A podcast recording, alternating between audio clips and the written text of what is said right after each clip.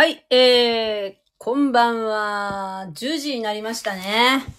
はい、えー、ということで、こそこそ聖書スピリチュアル、始まるよ はい、えー、さあ、始まりましたけれども、えー、っとね、誰、誰が来たかな？はい、えー、あ、はいはい。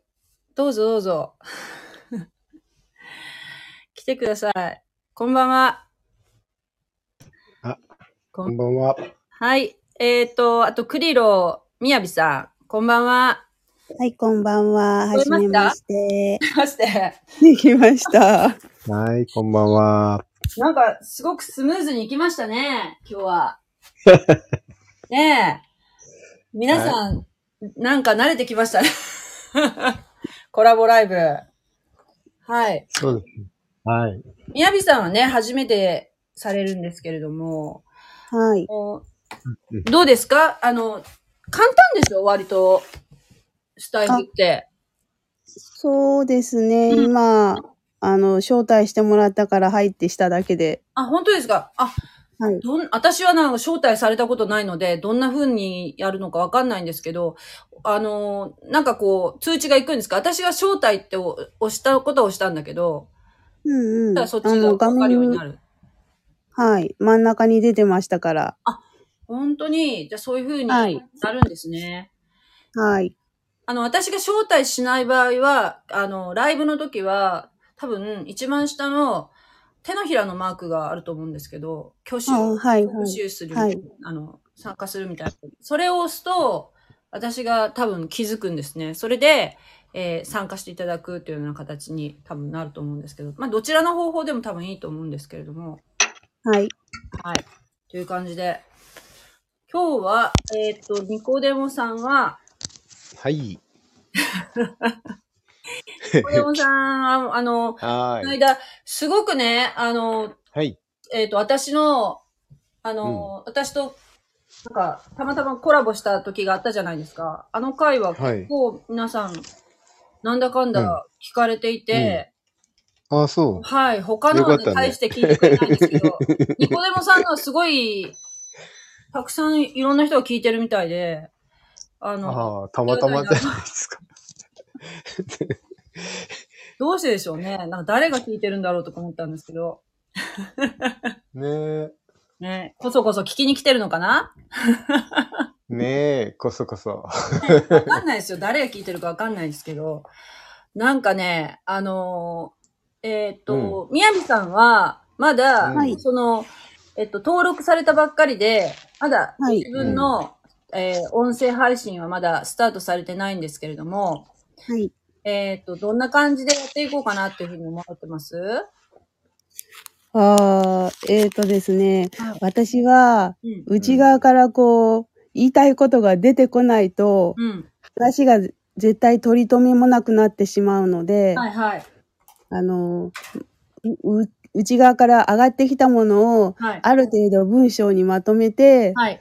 それを語る感じじゃないと、うん。多分、あの、さきさんみたいに、スムースに話せない。私、私そんなスムースですか？聞こえます、スムースに。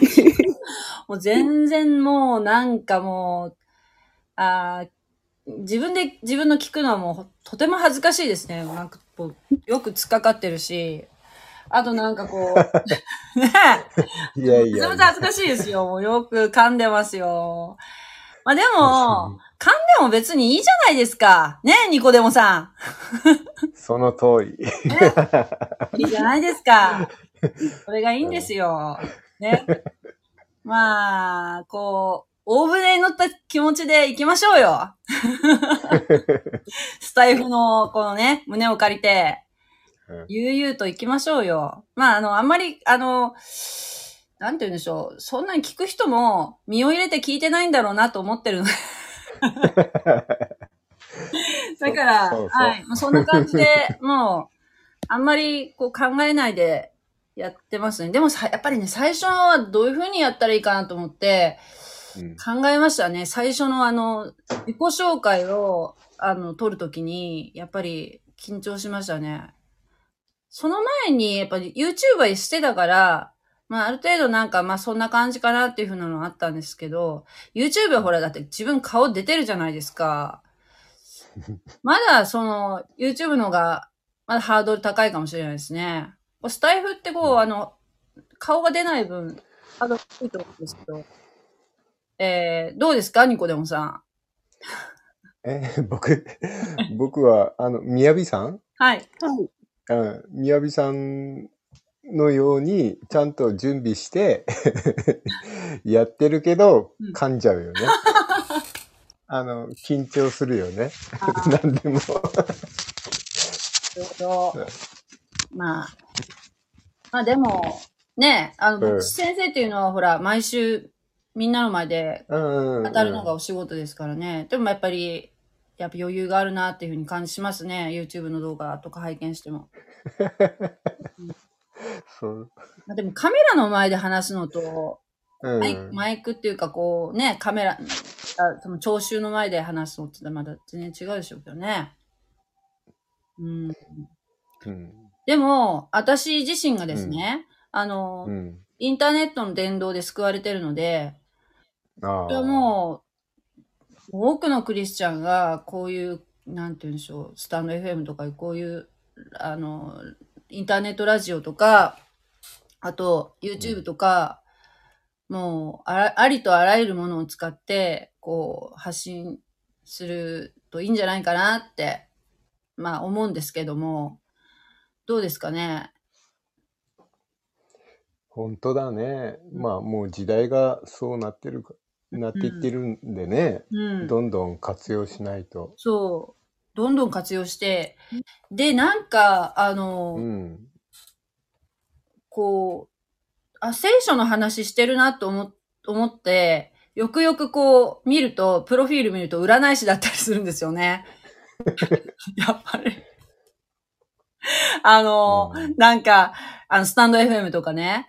うーうんん、これってなんかあの、なんか、クリスチャン、クリスチャンがやってるみたいに、こうやっぱり何も知らん人が見たらきっと思うだろうなとか思ったり、やっぱり言ってる内容とかかなりちょっと、ああ、この人間違ってるなとか思ったりとか、まあ私もね、正しく正しいこと言ってるとは自分ではあの、自信ないけどね。だけど、やっぱそっちの方が、すごくやっぱりね、情報量が多いように感じるんですよ。うん。そううん、なんか、あのー例えばその、えーっと、そうね、例えばそういう、こう、と、なんていうかな、富っていうか、まあ、お金、お金持ちになるためには、そのなんか、こう、神様の、に対してこうするとか、なんかそういうふうな、なんていうかな、えーっと、自己実現とか、あるいは、あーなんか、うーん、なんて言うんでしょうね。こう、ご利益？うんうん。的な、こう、なんか聖書の読み方してるなとかね。うん、うん思ったりする。だからなんか、うんなんか、それを、それを書いてるわけじゃないんだけどなって、まあ、まあ、あの、そういう、なんていうの、ご利益が全くないわけじゃないけど、全くないわけじゃないけど、そこがやっぱり中心じゃないじゃないですか。だから、なんか、そっちの情報より、なんかこう、うん、やっぱり、聖書を正しく、こう、解釈したような、え情報っていうのが圧倒的になんか少ないと思うんですね。本屋さんに売ってもないしね。うん。だからやっぱりいろんな人にやっぱりやってほしいなっていうふうに思うんですけど、だから、あの、みやびさんも頑張ってやってくださそうですね。い。ねえ。みやびさんは、あの、え、あれですか？あの、もともと、お家がクリスチャンホームだったとかそういう感じなんですか？全く違います。ど、どういうきっかけだったんでしょうか？ちょっと、もしよろしかったら聞かせてください。えーと、私の周りには全くクリスチャンの苦の字もないという環境ではい。生まれ育ちました。はい。えー私が27歳の時かなうん。子供を公園で遊ばせてた時に、うん。その中のひあのママ友の一人が、うん。あの子供がいても英会話教えてもらえるわよって声かけてくれたんですよ。あ、教会で英会話教えてるわよと。うん、家庭集会でなるほど。あ、教えてる。教会じゃなく、教会っていうか、まあ、その、えっと、そうそう家一で。般家庭の中で礼拝されてたんですね。はい。うんうん。で、あのーアメリカ人の宣教師夫人がはい。英会話の時間を最初1時間持って、その後に聖書の話をするっていう、あのうクラスだったんですけれども、ちっちゃい子がいても、うん。あのその人もね子供連れで行ってたから大丈夫よって言われてうん。でもうあのすごく子供どっぷりになってたから、うんうん。自分のためにっていうのがん全くなくてそういうのに飢えてたんですね。なるほど。でもうあの飛びついて「じゃあ行きます」ってう言って、んうんうんうん。で行った時が、うん多分11月ぐらい、うんうん。11月の後半ぐらい？うん。でその時にうん英会話終わった後の聖書の話が、うん。クリスマスのことだったと思うんですけれども、はい。あのイエス様はうん。私たちのためにうん死んでくださいましたっうん。て宣教師夫人が言ったんですよ。はい。でその死んでくださるって言い方を聞いてうん。何なのこれはって思いました。うんうん。であのー私たちのためにって何だろうって思ったんですが、うんうん。もうその時もうただその言葉だけで、うん。あの次のそのクラスに行く時は英会話よりも聖書が目的になりました。なるほど。で、あのちょうど良いタイミングではい。私に、あの新約聖書をくださる方がいらっしゃったんですね。はい。知り合いの中で。はい。うんで、それを貪るように読みまして。でこんな世界があったのかと、うん。本当にもう驚きの連続で、うん。うん。うん。で、うん。私はこの世界の方を信じたいってすごく強く思ったんですね。うん。うん。なるほど。で、その後もいろいろあったんですけれども、うん。でも、よく考えてみたら、うん。ある時に、うん。あの、多分お風呂で頭洗ってた時か、うん。あの、台所で茶碗洗ってた時か、多分そういう何気ないひとときの、うん。に、ふっと、うん。うあの、頭の中をいろんな記憶が、うん。あの、蘇ってですね。うん。で、私がうん。二十歳前、うん。えーだと思うんですけれども、新聞で、うんあの、小説、新聞に小説ってこう連載されますよね。はいはい。それに、あのー御言葉が書かれていた場面を、その冊子をまざまざと思い出しまして。ほう。新聞の小説に御言葉が引用されてたんですね。はい。はいはい。で、友のために命を捨てるうん。のところです。うんこれ以上の愛はないっていう。はい。その御言葉だけがそこに書かれてて、で、その場面の主人公の絵が描かれてたんですけれども、うんそれ何だったかっていうのは、えっ、と、遠藤周作の女の一生っていう小説がその頃新聞でやってたんですけれども、うん他の部部分はうんほとんど覚えてないのに、その場面だけうわーって思い出して、うん。うんで、うん。これは一体何だろうと思った時に、あのーそ、それがちょうどね、えっ、と、カトリックのあの、うん。コルベ神父っていう方が日本に戦争中にいらっしゃった、戦戦争、ま、戦争中で、あの、国に送還されましたけれども、えっ、と、そのことを取り扱った大あの小説でしたけれども、んそのコルベ神父って名前だけ覚えてて、はい。で、あの、私がそこからまたポツンとはかそれはそれで途切れたんですが、うんえっ、と、就職して東京に行ったんですね。うん。で、東京に行って仕事してる時に、うんあのそのコルベ神父の名前のついたうん。幼稚園から上がってきたうん。小学生 こ子供出身の幼稚園の書いてあるのそれをその コルベ聖コルベ学園って書いてあるのを見て、うんあれって あれ？これ聞いたことある名前だって思ってたんですよ。うん。うん。ででそれはそれでまた途切れました。はい。で自分の子供が幼稚園に行くことになりました。はい。であの近くのカトリックの幼稚園にうん。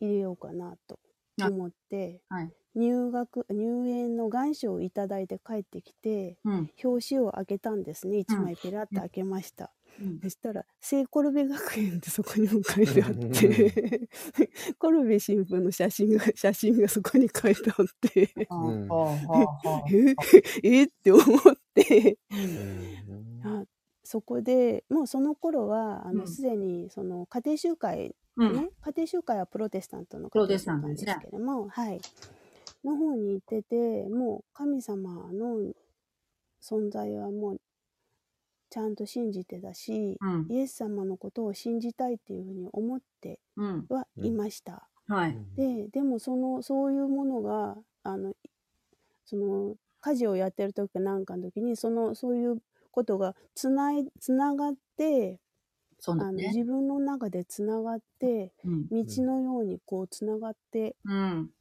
うん、神様がうん。導かれてるっていうのをすごく瞬時に感じまして、うん。なるほど。はい、私は神様に呼ばれているってその時思いました。なるほど。うん、それからやっぱりでも紆余曲折あって、で信じたけれども、うんまだこう教理について曖昧だったし、うん。何よりもうちの中でものすごく反対する方がいらっしゃったのではい。なかなか思うようにはうん。いかず、うん自分もとても弱かったので、うん。もうあの家庭集会に行っては、うん。切々となんか涙涙で訴えたりとかですね。うん。いろんなことしながらでももう強行突破の形で、はい。あの洗礼受けたいから受けますって言って、う洗礼受けました。家庭集会、家庭集会には、あの、牧師はいらしたんですか？うん、途中からあの教会の方にも行くようになって、はい、はい、はい。はい、なるほどね。ああ、でもその人生の端々にこう、なんていうかな、神様の招きがああったように感じられてるんですね。そうですねう。んうんうん。ああ、それは私もすごくわかりますね。ああなんかあの、クリスチャンってだって1%しかいないって言うじゃないですか、日本に。それなのに、なんかこう、人生のところどころにクリスチャンがいるんですよね、要所要所に。うん。ね、だけど、あのーまあ、今思い返すとそ、その人を神社に連れてってみたりとかね、からかってみたりとかしたことをうん今すごくあの、悪いことしたなと思ってるんだけど、でもそんな嫌がらないで、うん一緒に、またその人も神社に来たりしてね、一緒に、カランカランって鳴らしたりとかね。まあ、そういう方でしたけど、でも、あの人はクリスチャンだよって、あの、知ってたからね。知っててわざとそういうことしてたなと思ってね。ないなと思いますけど、今思うと。でもまあそういう方とか、あとは、私が最初に会ったクリスチャンは、記憶にあるクリスチャンは、小学校1年の時の担任の先生ですね。うんはい。担任、女子、あの、公立の学校だから、えーもちろん学校の中でそういう宗教の話はしてはいけないんですけれども、その先生は、あの、私が私は小、えっ、と、小学校1年の3学期で、えっ、と、近く、近くに、まあ、両親が家を買ったので、あの、まあ、同じ区内だったんだけど、引っ越したんですね。そしそして、引っ越してすぐぐらいの時にバスの中で偶然また再会して、その時に聖書をいただきました。うんだから新約聖書を持ってたんだよね。新海訳の新約聖書で、表紙がね、イエス様が、あの、子供のイエス様が、えっと、ヨセフにだ抱っこされてて、横にマリアが横でニコニコして見てるっていう、そういう古いやつで、なんか、あの、今多分そういうのはないと思う。新海訳の多分そういう伝道用の、あの、新約聖書だけ入ついてるようなやつだったと思うんだけど、それ、それが私が最初にいただいた聖書で、だからそれでその先生がクリスチャンなんだっていうことが分かったんですね、その時に。で、その後、中学校に上がって、中学の3年の時の担任がまたクリスチャンだったんですよ。で、その先生は、えっ、と、自己紹介の時に、僕はクリスチャンですって言いました。もうおっしゃいましたね。もう本当もういかにもクリスチャンって感じの、すごく穏やかな、あん男の先生でしたけどね。で、えっと、そして、それから、えっと、私が、あれ、いつだったかな？えっと、学生、短大、短大生の時に、そう、あの、なんていうかな？なんかやす、やす、短大の時やったかな？いや、違う。社会人になってからやったかな？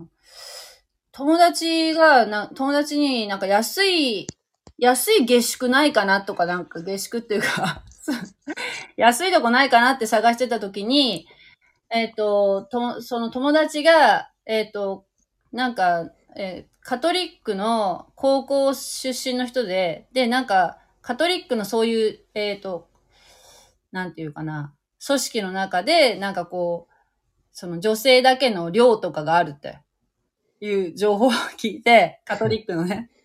でも、それいいやんとか思って、あ、それ私も社会人になってたかな、その時は。そして、いいやんとか言って、あの、でもあの、シスターと面接せないかんよって言われて。で、言ったら、やっぱり門限がやっぱ当然あるんですよね。門限があるから、じゃあいいですとか言って、うん、そのままなんか帰ったんだけど、本当にあの時に私クリスチャンになってたらよかったなって本当思いますね。あの時にね、まだその二十歳そこそこぐらいの時だったからね。だからね、もう、本当に私はもうぐっと後になって、本当に40代になって、あの、イエス様を知ったので、もう本当に回り道してましたね。だけどちょいちょいいるんだよね、そうやって、こう、招き、招かれてたんだなと思います。うんはい。ニコデモさんは確か、はいあの、カトリックの、あの、しなんで、なんて言うんでしょう。養護、はい。養護施設、よはい、うんで、お育ちになってるので、もうそうやってはいシスターに育てられてらっしゃるんですよね。そうそねう。うん。え。なんまたなんかちょっと私たちが、こう、できないっていうか、なんかわからない、こう、体験をされてるなと思って、それもなんかよろしかったらなんか聞かせていただきたいなと思うんですけど、そうですよね。シスターってなどういうかなかね。生活されてるのかなと思って、そういうのってわかります？ええええ、本当に質素な生活で、はい。何が楽しみなんだろうって子供ながらに思ってましたけど、うん。朝ね、5時ぐらいに起きて、はい。毎日そっから、あの祈るんだよね。はい。それから、まあ、シスターたちは、うん。あの毎日ミサ、うん。ミサ、まあ、プロテスタントで礼拝っていう言ってますけど、はいまあ、ミサも毎日、あの、神父さんが来て、うん。あるいは、その、教会に行って。うん。っていうことをやって、あとは私たちのうん。子供の世話、うん。うん、それが終わって、また夜も祈ってましたかね。そんな生活でしたね。うーん。何時頃お休みになるんですか？まあその辺はあれですけど、子供、子供はあの9時に消灯だったので、まあそれから自分の部屋に戻る。うん。で、で、なんかお祈りの声とか聞こえるんだよね。うんうんうん。あ歌ったりし、あの、なんか賛美歌とかなんかね。うんうん。を聞きながら、もやーんと聞きながら、ぐーって寝るって感じ。いやいや。あ、歌ってるー、みたいな。そうでもな、んだ。本当に言葉はうん。少なかったですけど、うん。本当に影響力あるというかね、そうですね。この人はなんか違うなって、うーん。他の大人とね、うんなんか違うなっていうのはうん。子供ながらにうん。感じてましたね。うん。あの、やっぱりその、ほあの、ベーベールっていうんでしょうか？なんか被ってらっしゃいますよね。はい、はい。あれを常にも被ってらっしゃるんですか、こお子さんの世話の時も。ええ、そうなんですよ。かぶってるんだけど、うん。なんかね、子供たちは、まあ中には悪ガキがいるんで、うん。こう、はがし、引っ張ってね、引っ張るんだよね。取ったりする 人もいたけどね。うんうん。うん。ねえ。あのーそうなんだよね。だから、うん。すごい、引っ張る子いるよね。いやいや。暑いのにねう、んよくやってましたね。ね、本当ですね。あ、なんか、そう、なんだっけな。あーなんか、あ、ちょっと今思い出し、思い出しかけてるんだけど、ちょっと、ちょっと、うんうん。あ、本当になんか、まあ、あの、ニコデモさんは、まあ、そういう環境っていうのはすごく、あ実際たいろいろ、まあね、規則正しく生活はできただろうし、すごく私はなんか、あの、いい環境でお育ちになっているように思うんだけど、やっぱそれはそれで、うん。ニコデモさんはニコデモさんで、やっぱあの、大変だったんだろうなっていうのは、まあ、あの、思うんだけども、なんか、あの、それから、あの、えっ、と、そ、卒業というか学校、高校を卒業されて東京に行かれたんですか？そうですね。うん。ええ、なるほど。えはい東東京に行かれた？。うんお仕事、就職ですか？それとも、あの、進学ですか？えっとね、うん。専門学校だったね。ああ、なるほど。うん。なるほど東京に出てきた時は、なんていう、なんかこう、どどんな気分でした？いやー、なんか、自由になれたって感じでした。?9 時、9早く時に寝る生活をね、ずっとされてたんでしょ？そう、門限もあるしね。うん。まあ、それなりに、うんまあ、うんなんて言ったらいいんだろうかね。うん楽しかったけども、うん。やっぱり自由が欲しかったみたいうん。な ところはありますよね。そうですね。で、あの、すえっと、牧師になろうっていうふうに思われたきっかけっていうのは、どういったこと。です？まあ会社で働くようになって、はい。まあ挫折したって感じかな。うんまあ会社を辞めて、はい。兄、兄が行ってたうんプロテスタントの教会にはい。行くようになって、はい。まあ牧師になろうと思ったのは、まあこれからうん本当に、あのーまあもう信仰するんだったら、うんとことんやりたいなって、ああ。うん、それで、うん。まあ牧師さん、そこの牧師がうん。すごい、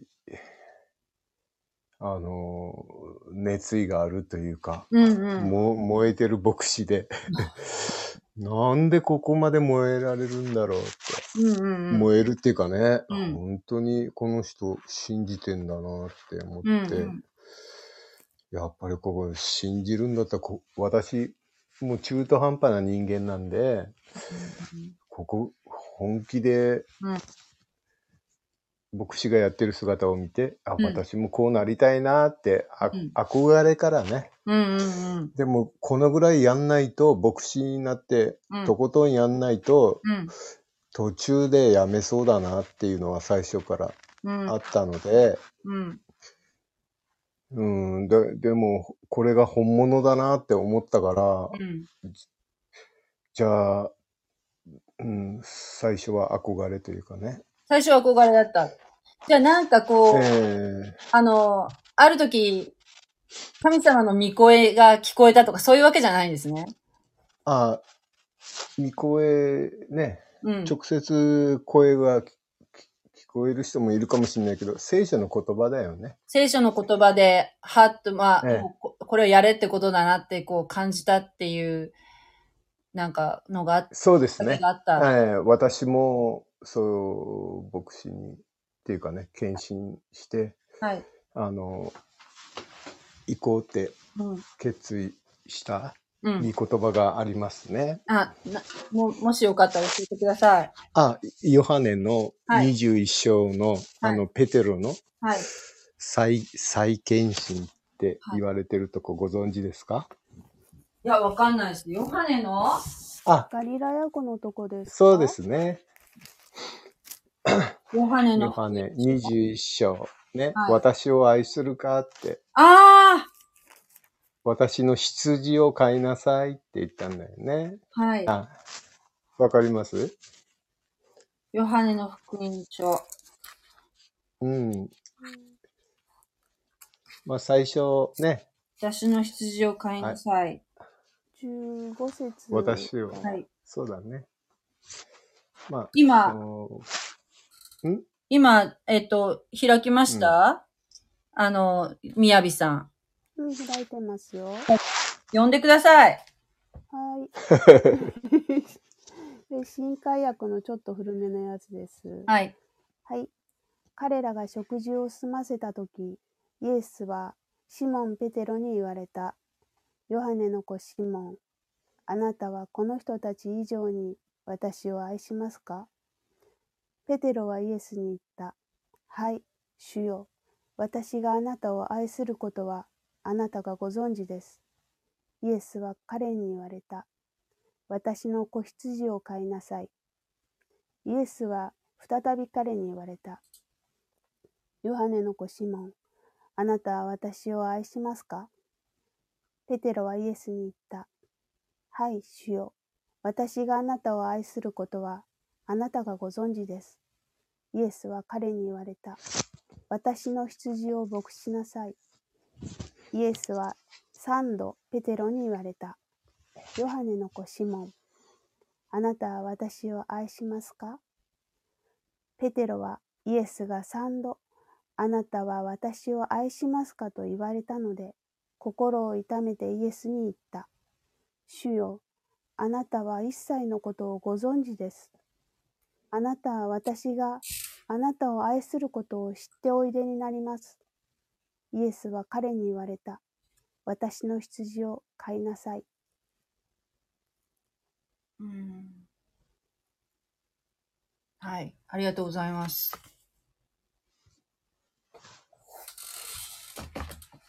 これは、あの、その前、前に、あれですよね、あの、イエス様が、えっ、と、うん捕まって連れて行かれた時に、ペテロは、ああの、イエスの仲間だろうって言われた時に、うん。知何らない回イエス様のこと知らないって言ったんですよね。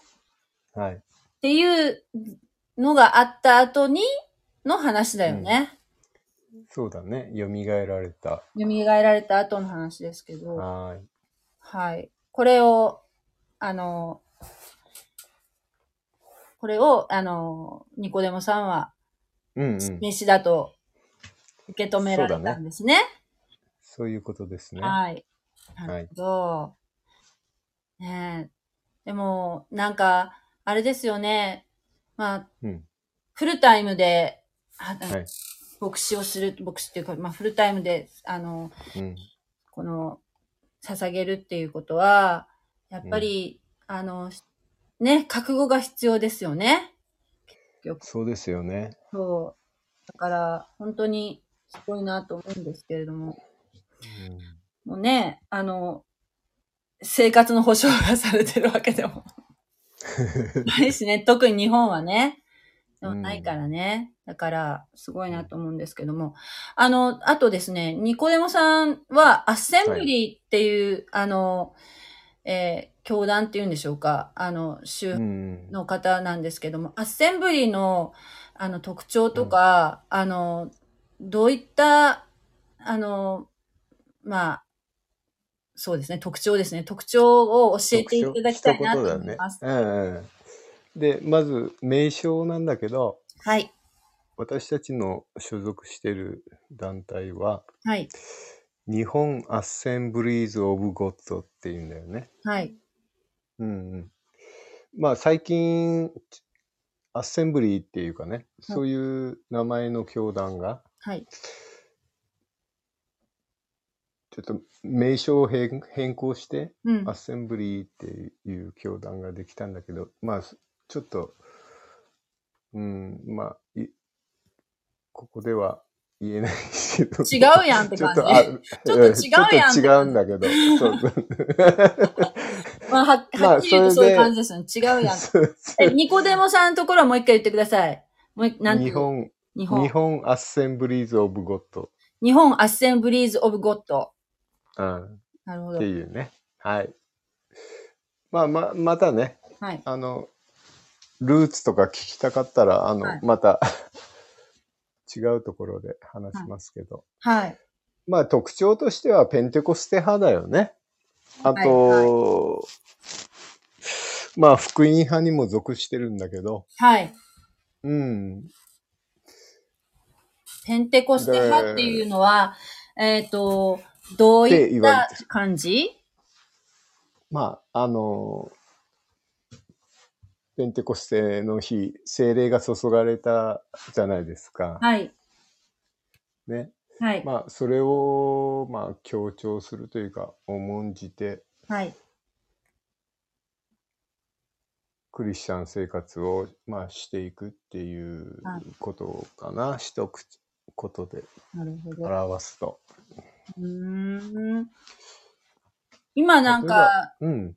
今の時代って精霊の時代って言うんでしょ？そうだね。精霊が、精霊様がすごく働いておられる時代って中川先生がおっしゃってましたけど、うん。うん。うん。あの、ペンテコステ以来ですか？ペンテコステ以来。そうですね。うん。まあ、旧約は父なる神様。はい。そして、イエス様の時代があって、はい。今は精霊の時代っていうのが一般的な。ということなんですね。で、あの、アッセンブリーっていう、その、あの、うんうん人たちは。すごく今、世界中に多いってなんか聞いたんですけど、はい。そうですね。あの、昔まは、ヨーロッパが、ヨーロッパとかアメリカが、要するにキリスト教の中心地だったのに、うん。今そうじゃないんでしょ？今違いますよね。今今、アフリカとか、うん、まあ、アジアもすごいと地域はありますし、うん、中国とかもね。うん。うん。うんだから、もう逆転現象っていうかね。ねな、南米もすごいってなんか言いますよね。ああ、南米もね。そうだね。うん。うん。南米も。だから一般に思われているように、ヨーロッパとうんかアメリカの宗教っていうなんか、欧米の宗教っていうイメージと今、全然違うんですよね。うん。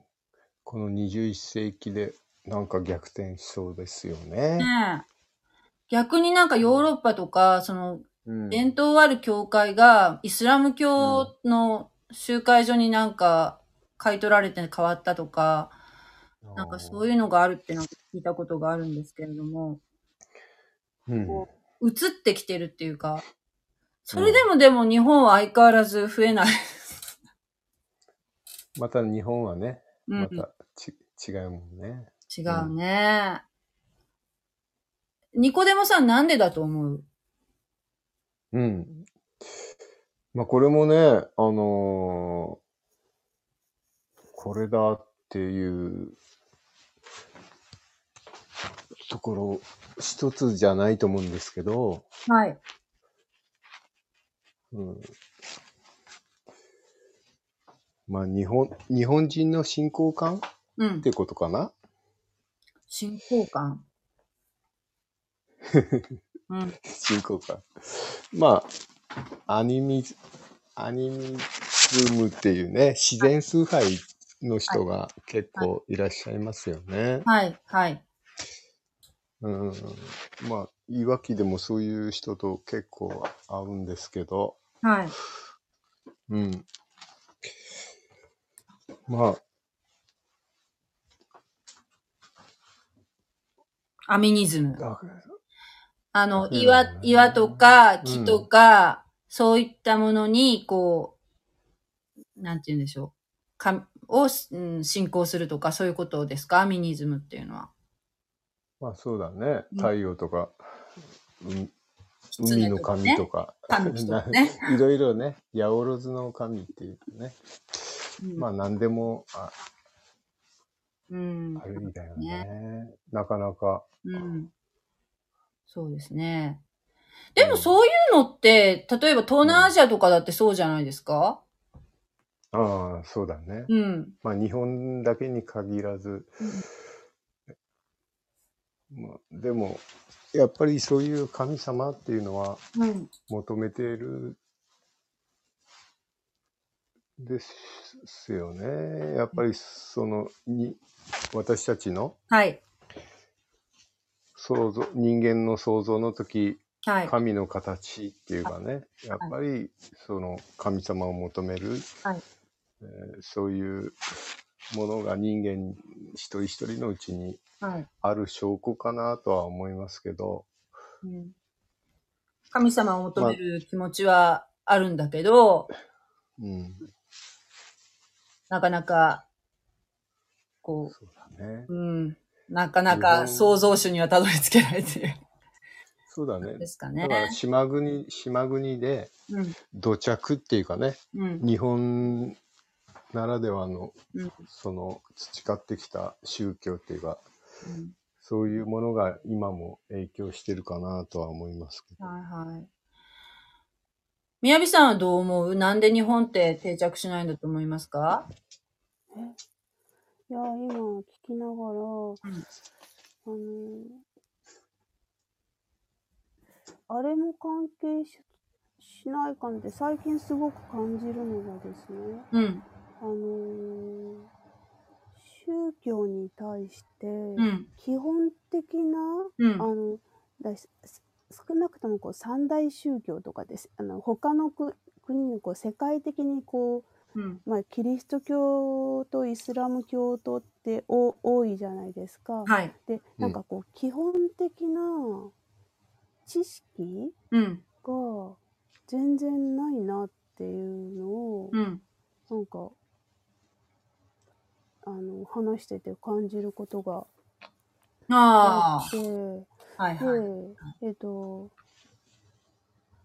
あの、私、し社会の時間に確か、なんか宗教改革とかあちゃんと習った気がするんです。うん。あのーカトリックのその頃の免罪符とかそういうことに対あして異議を唱えてとか、はい。でプロテストプロテストしたのがルタールターが出てって、ん。宗教改革があってとかって、うん。それって確か私別に特別に自分で本を読んだわけでなくうん。社会で歴史で習ったはずだなって。でうん。だからカトリックプロテスタントって言葉ぐらいはうん。大人になるまでに知ってたんですよね。ですねな。んだけど、うんあの最近うん。あの普通に社会でこう仕事職場とかでも話してて、うん知らないそれしそれすら知らないうん。人もいるしうん。であの自分のそうねあの子供をうんミッションスクールに、うんあの入れてましたけれども、うんでミッションスクールに行っててねって話したら、うんそれは一体何？って言われて。あ え？ってえーとさえ40ぐらいになってる人なのに、うん。ミッションスクールって言葉自体知らない？って。そこでもまた驚いちゃって。ーうん。うーんあ、でまあ、関心がないってことですね。そういうことですかね。で、あのーまあね、統一教会のことがね、うん去年すごくわーっと大きく出たけど、うんその前にもあの合同結婚式やなんか芸能人がね、うん。あのーそれに参加するとか広告塔になってとかっていうので、うん。マスコミですごく騒がれた時があったじゃないですか。うん。でも、うん。そういうことも知らない世代が今いるんだなっていうのがうん。あの頃あんなにいろんなねこうこう大変な霊感商法だなんだとかっていうので騒がれていたのに、うん。えー、と知識として残ってないんだっていうことに私は驚いた。ああ、うんなるほどね。うん。まあ、その、なんて言うんでしょうね。うん。そうね。それは、私も感じます。ええなんか、全く興味ないんだなっていうふうな。まあ、興味ある人もいるんだろうけどね、なかなか。なかなかそういう人には、あの、そういう話もしないからね、なかなかね。うん、職場とかだったらね。なかなか出ないっていうところなんでしょうけどね。もう、なんかど、どうしたらいいと思う？地道に地道になんか話していくしかない かなって地道に話していくしかまあそのチャンチャンスがあればですねそういう何にもないとこにそんなこと言ったって変な人しかないそうだよね。しか変な人思われないから、だからねまあそういうチャンスがあればっていうか機会があればうん。うん聖書のことも話したりうん。して、うん。うん、私ウクライナ戦争が始まった時にうん。あのー同僚の人に今ロシアがこうやってウクライナを攻撃してるけどうん。この先はねって、この先はそんなにね世界は良くなっていくってことがあんまりないからねって言って、うん。実はねって言ってロシアがねって、うん他の国とあ連合してイスラエルを攻撃するのよって エゼキエル戦争の話をししちゃう。うん、でもその時はその人はうん。目見開いて、うんびっくりして聞いてました。ああ の聖書あの聖書アプリをね見はいせながらあ。はい。話したので、うん。えー、聖書ってこんなこと書いてあったの？ってそれ女性に話したの？女性でした。ああ。うん。おいくつぐらいの方ですか？それともう70歳ぐらいかな。?70 歳。ああ。うん。まあ結構ね、あの、お若い、うん。お若くて、うんうんうんうんシャキシャキした方なんで。うんうん。ねなんで、チャンス、なんか、機会が、なんかね、なん、ちょっとした時にあるんですよね。うん。人と会話してるうんうん。時に。うん。なんかね、相手が乗ってくる時ってあるんですよ、ある。ね。あるある。それを捉えて、うん。うん。私、あの、自分ほら、あの、介護施設なんで、そあの、送迎車？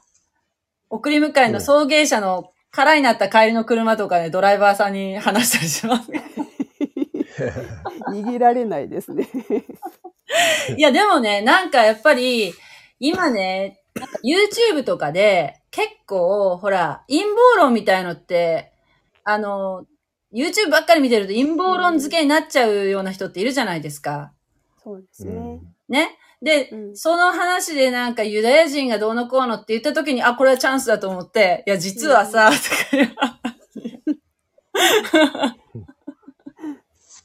そう、なんかそういう風な感じで、ちょっとなんかそういう風ななんかこう、あの、偏っている人とかには、割と話しやすいですね。なんか。私、あの、私も介護施設、はい。あの、勤めてた時ですけど、はい。はい。うんあの、排泄介助の時なんですはい。けど、はい。トイレで二人きりになるんですよ。その時にですね、はい。あの、反応がありそうな人ってわわかるんですよ。はい。はい。で、ある程度その前に人間関係はもちろんできてますよ。はい。で、に、本当に短い時間にうん。ポイント絞って、うん福音語る。ああ、なるほどね。あとは、あの、睡眠の、あの、就寝前の解除とか、うん。耳元で福音語るんですか、あもうパジャマに交換しながらですね。イエスさんがさ、知ってる？はい。そそうそう。ああ、もうまた地震来たよね、とかって。東京、うんうん東京だったからしょっちゅう揺れるんですよね。うんうん。だから、あ、また揺れたって。でもね、この後地震ね、悪いけどね、うんもっと増えるからね、とかって言いながら、イエス様がね、って、なるほど。海の苦しみって言ってね、って。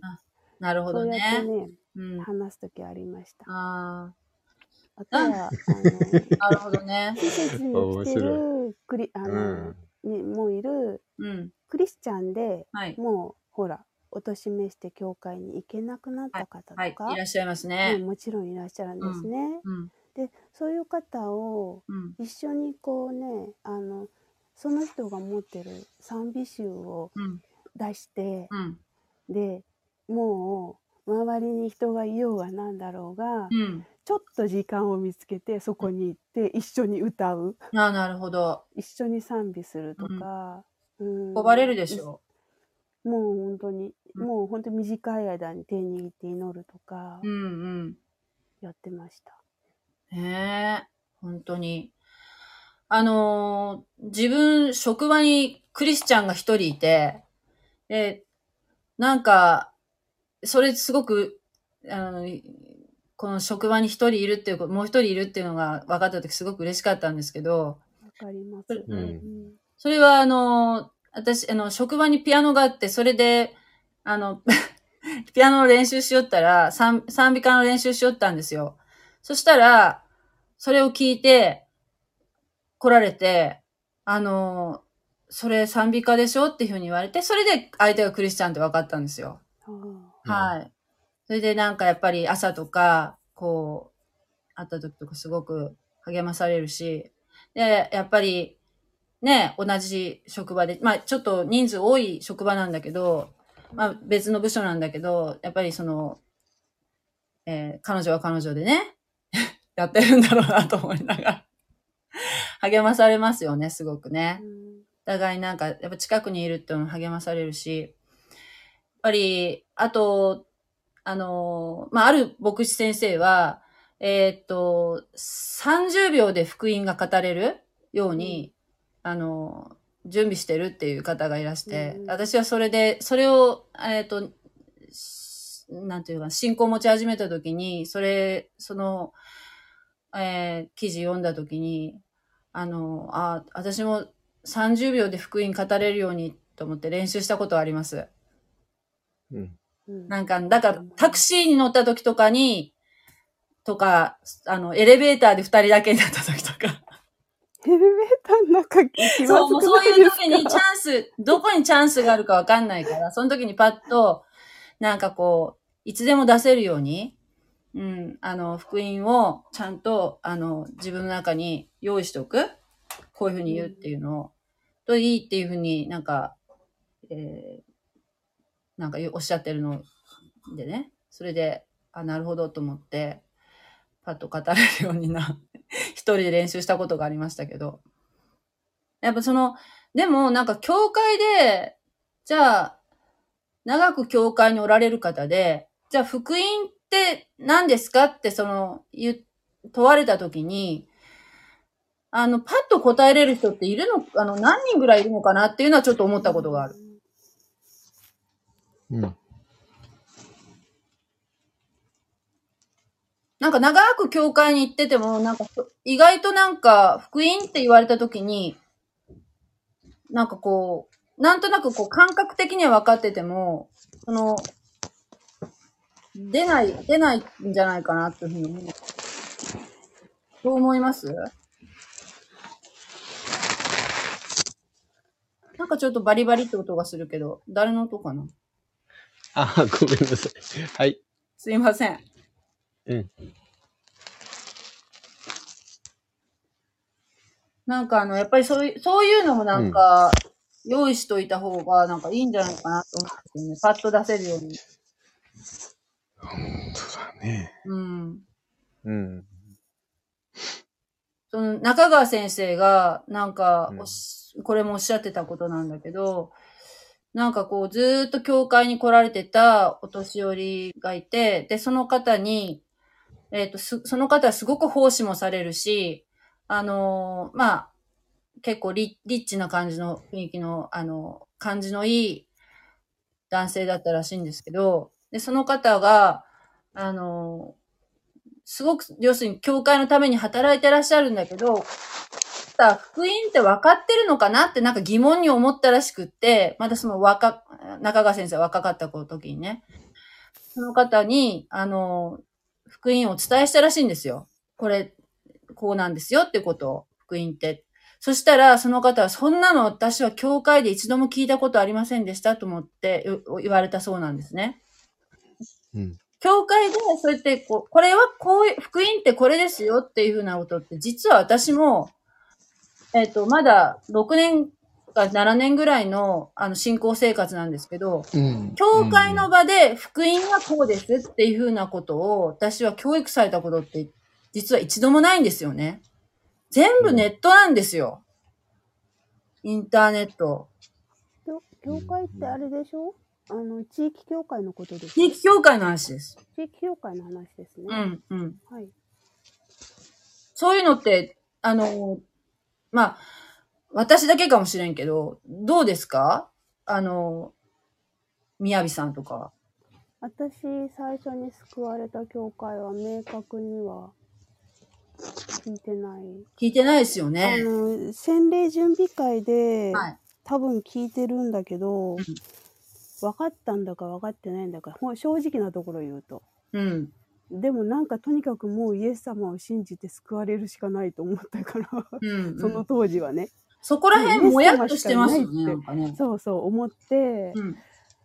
であの洗礼受けてると思うんです多分でもあの聖書の学びを続けていく中でん分かっていったけど、でも明確にうん。分かったのは、うん。ハーベストタイムのメッセージ聞くようになったそうなんだよね。これって、やばくない？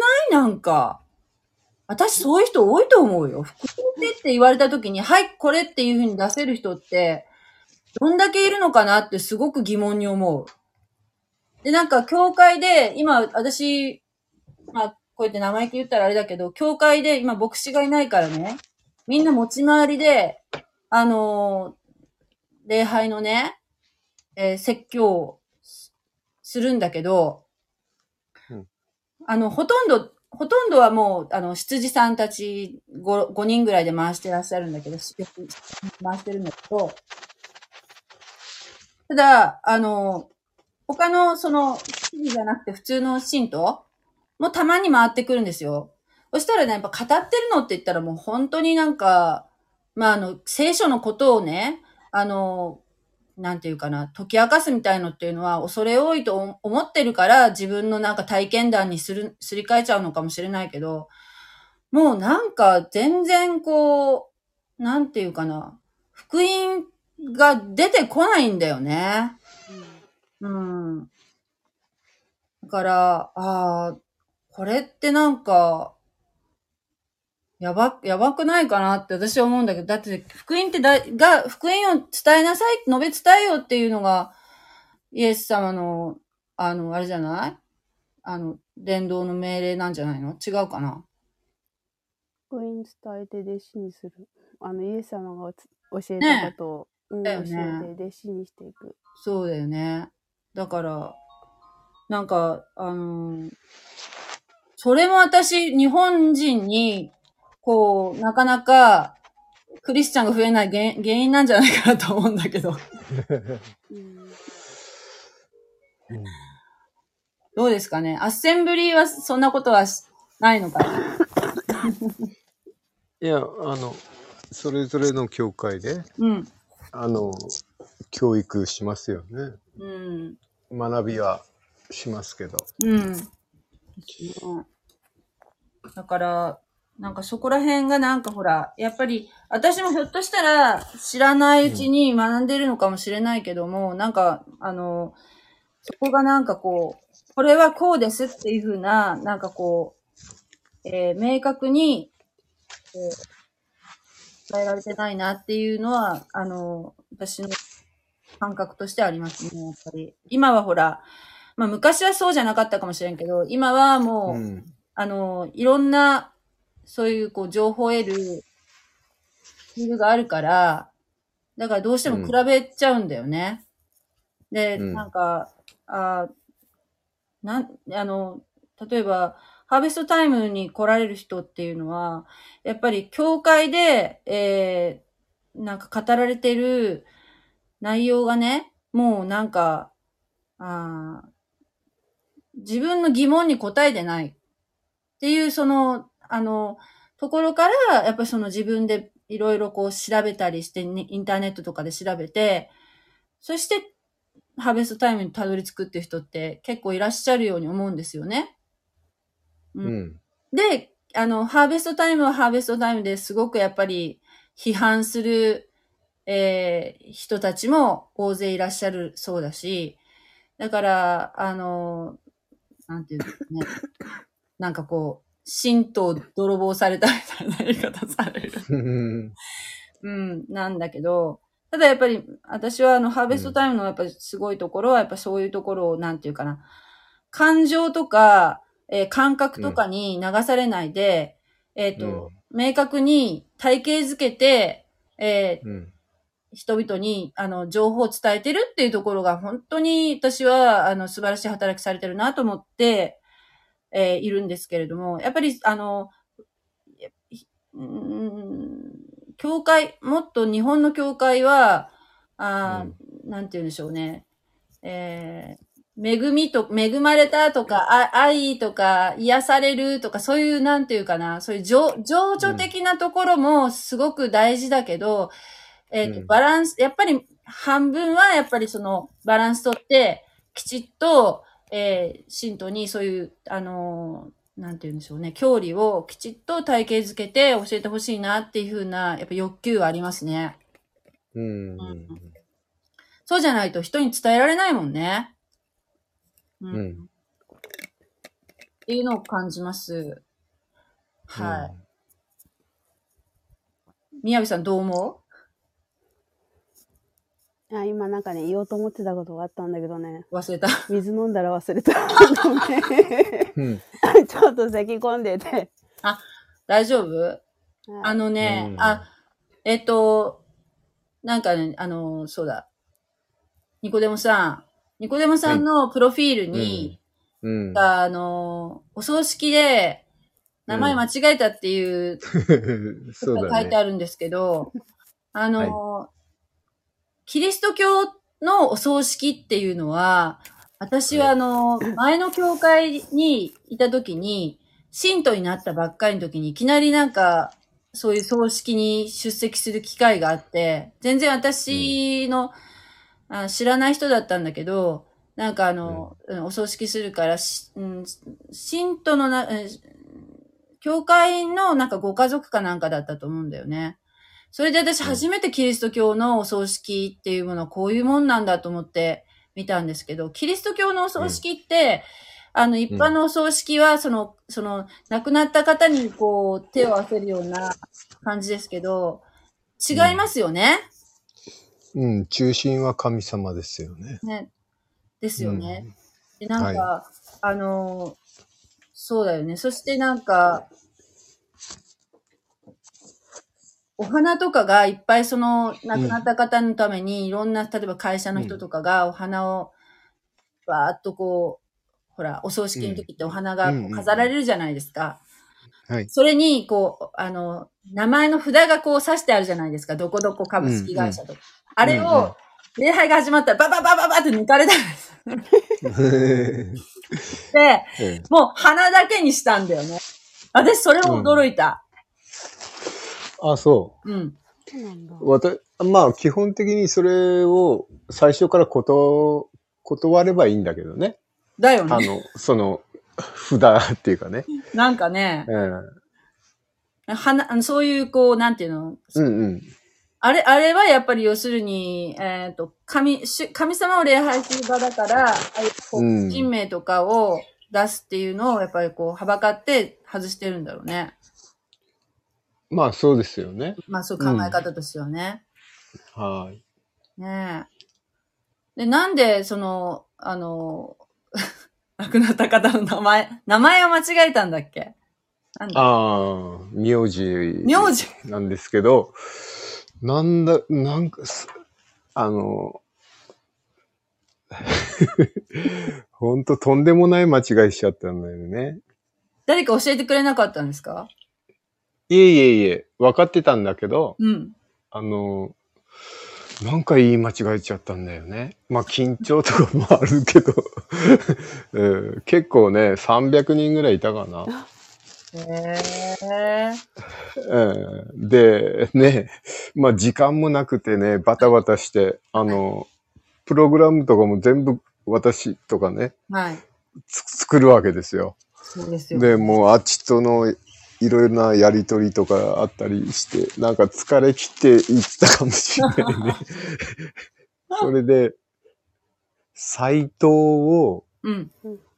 最低って言っちゃったんだよね。それは大変だ。こそうでしょ？やばいですね。いやばいでしょそんなにそんなにやばい間違いとは思いませんでした。思え、思わなかったでし斎ょ藤を田中に間違えたとかだったら。だったらいいけど、最低って言っちゃったんだよね。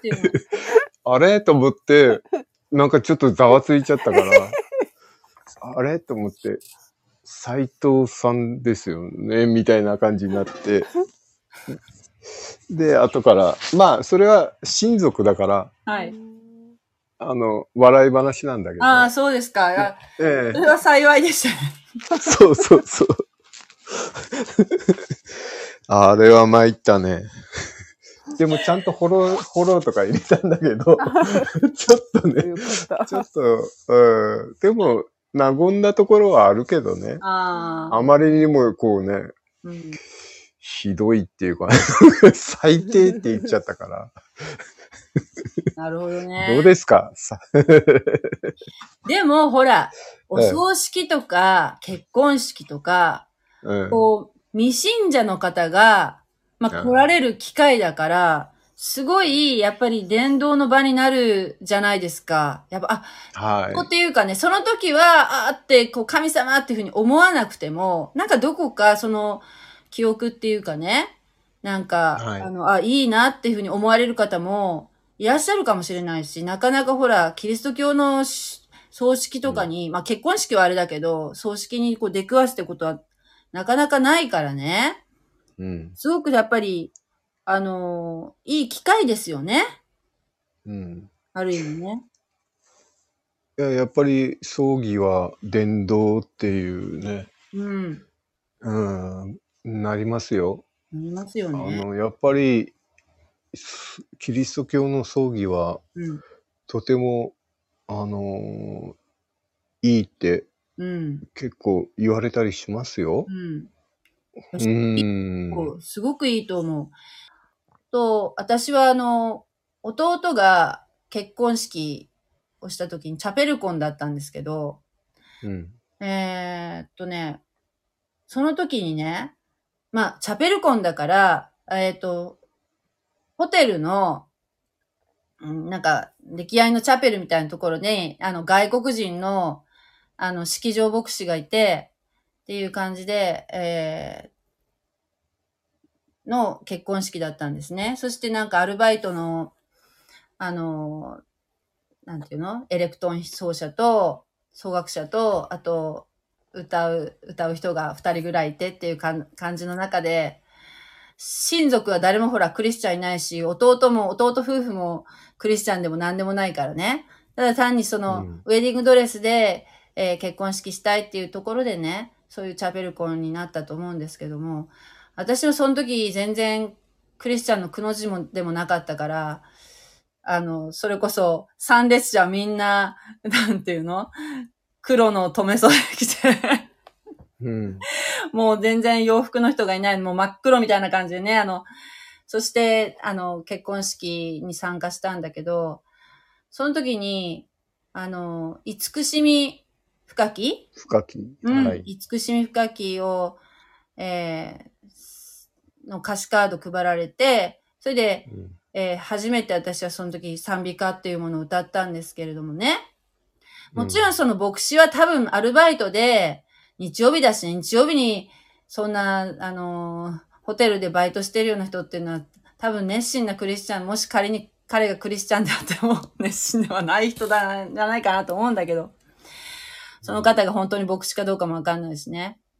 だけど、すごく私感動して涙が出てね、もう、わ、もうすっごいもう、あの、あまりにも美しい歌だなと思って、あの、感動したことを覚えてます。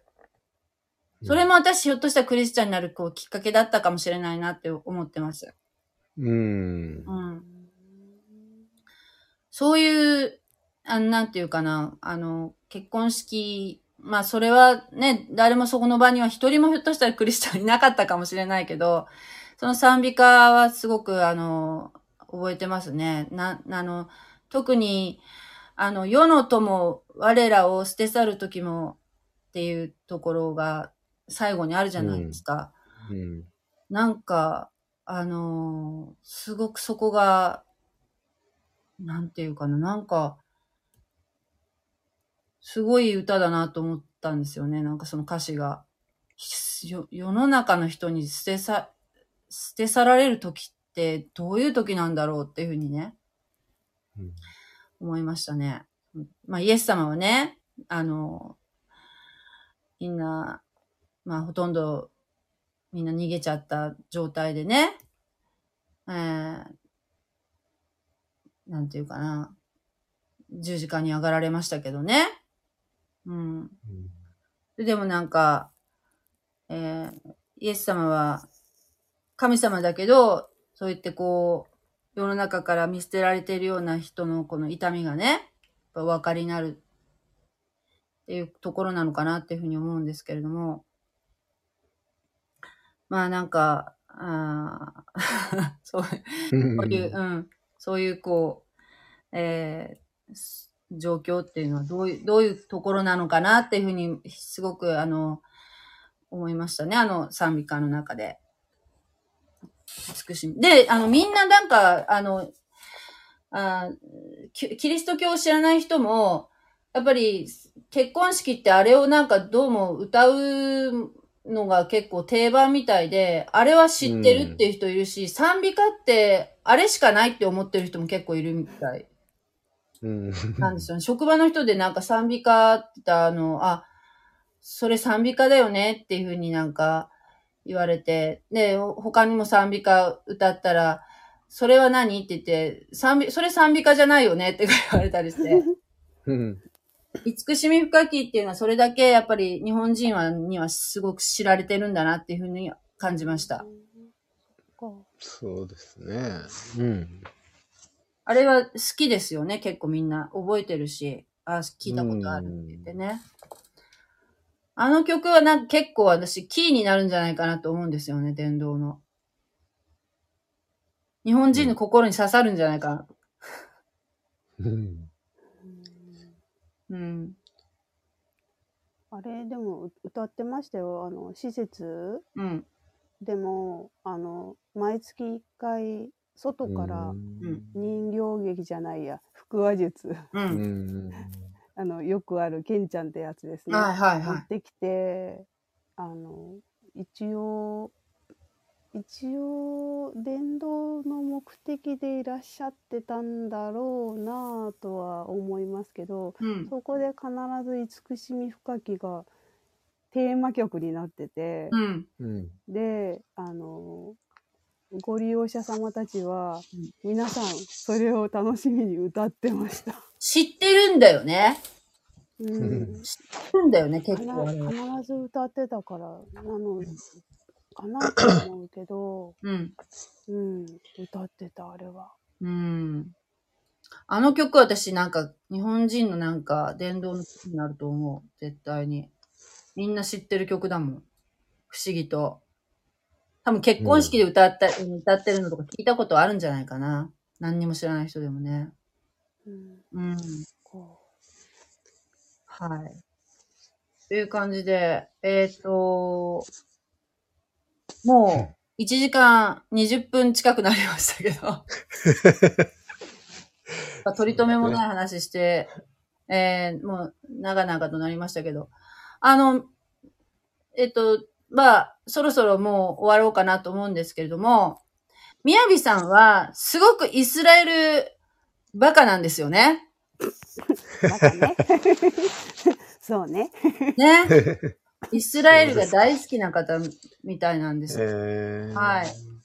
そういうなんか、あの、切り口で、やっぱりその、いろいろお話伺いたいなと思うんですけれどもね。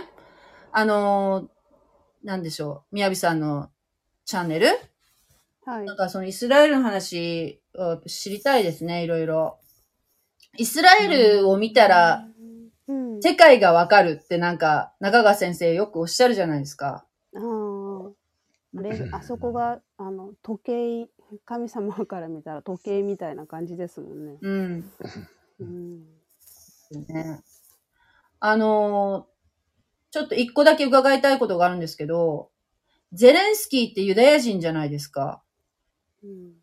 そうですねやっぱりそのユダヤ人が絡んでるってことは、やっぱり、あの、今のあの、何、ウクライナとロシアの戦争って、やっぱなんか、彼がやっぱりキーになったりするんじゃないかなっていうふうに思ったんですけど、どんなふうに感じてらっしゃいます？ゼレンスキーがユダヤ人だからとか、んだからプーチンを攻撃して、そそれは違うと思うけどな、うんうん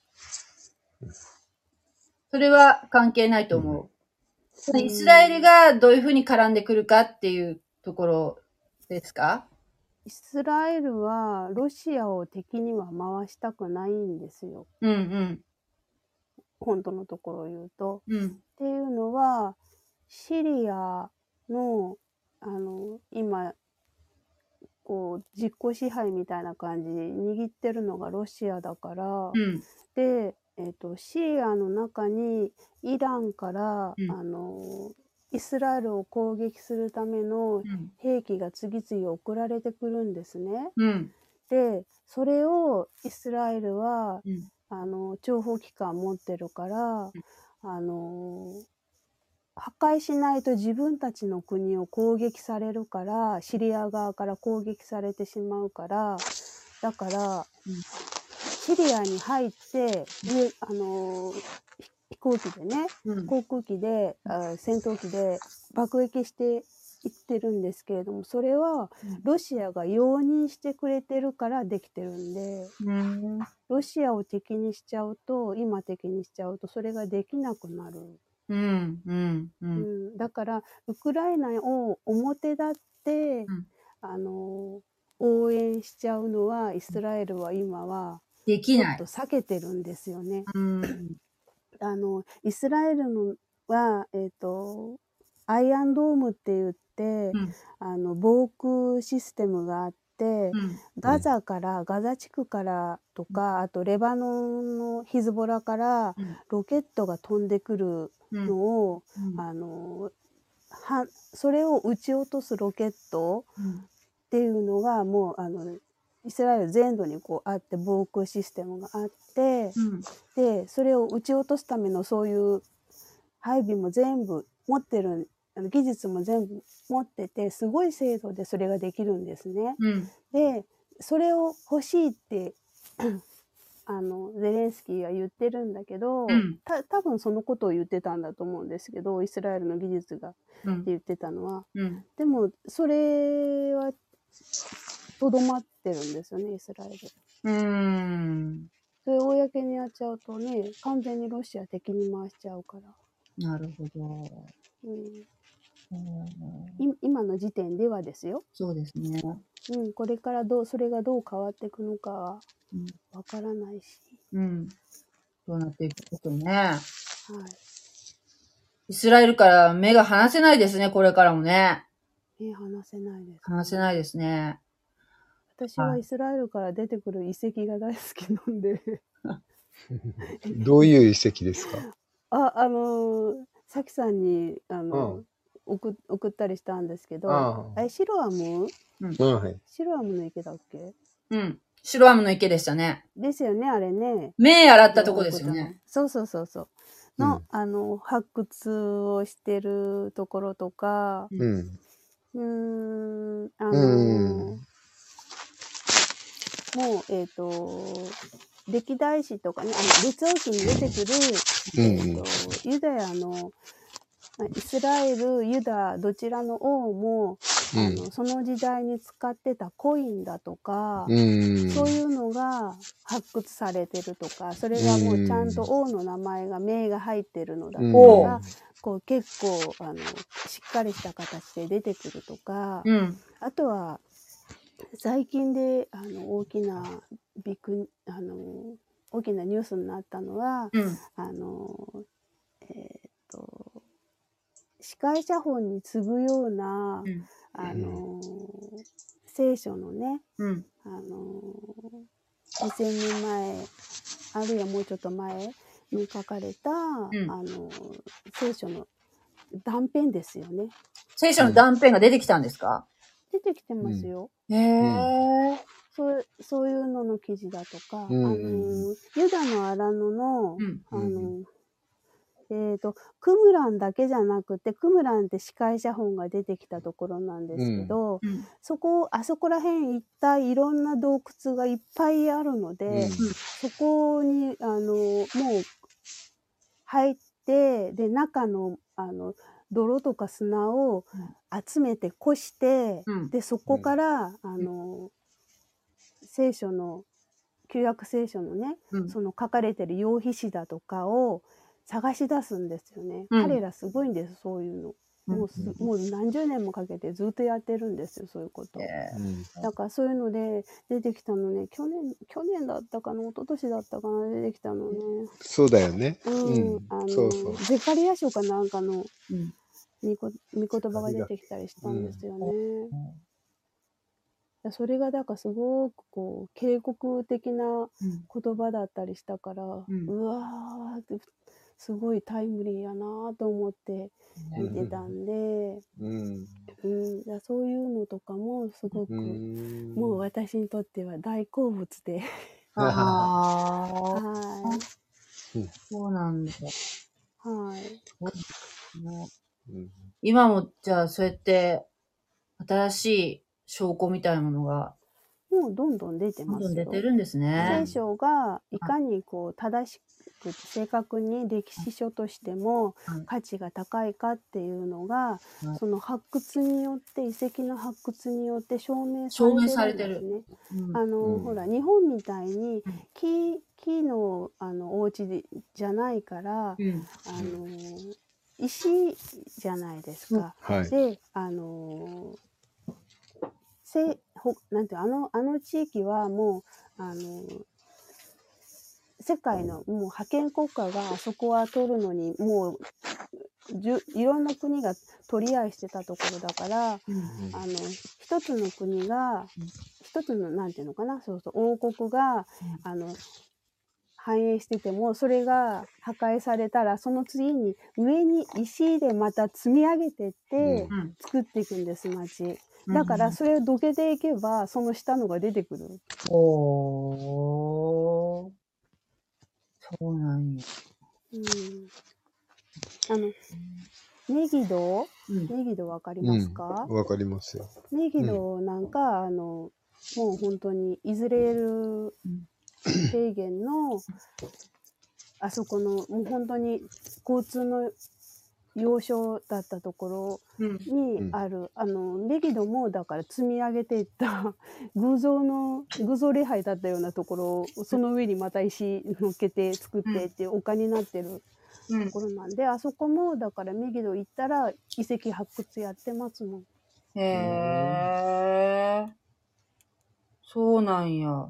うんメギドってあの、なんか、最終的になんか、はい。ハルマゲドンって言われてるところです、ね。ハルマゲドンですね。はい。メギドの丘とかいうとこでしたっけ、はいはいはい。春、だから、あの、春が丘っていう意味だと思うんですけど、うん。うん、えー。あそこにね、あの、反キリストの軍隊が集結するっていうところですよね。ねはい。でそれがイズレイズレール平原に当たるんですけど、はい。あの、上からこう見下ろしてうん。見ましたけど、あ、そうなんだ。広大ですね。すっごい広大です。わあ、なんか、ゾクゾクしますね、なんか。でも今はね、畑がすごく綺麗なんですよって。なるほど。あの、農農業、農地がものすごくてですね、イスラエル。農業がものすごくてですね、うん。あの、Google マップとかでうん、ずーっと拡大拡大してみていくと、うん畑がいろんな形ですんごい綺麗にうん整備されて並んでるのが見えて、私それ見るのも好きです。地地 地図とか地図そういうのうんうん見るのも好き地図のです。好きうん。はい、それ見て一人でニヤニヤしてまあー。ねえ。はい。もう、ちょっと名残惜しいですけど、11時半になりましたので、はいそろそろこの辺にしたいと思うんですけど、す。はい、本当になんかいろんなお話が聞けて、面白かったです。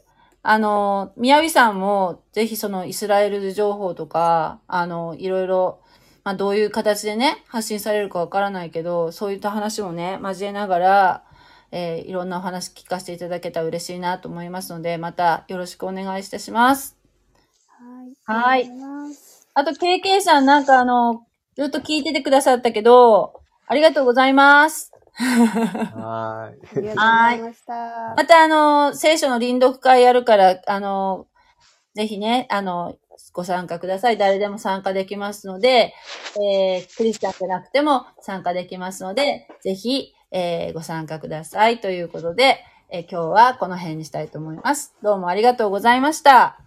ありはい、ありがとうございました。ありがとうございます失礼いたします。はい、失礼いたします。おやすみなさい。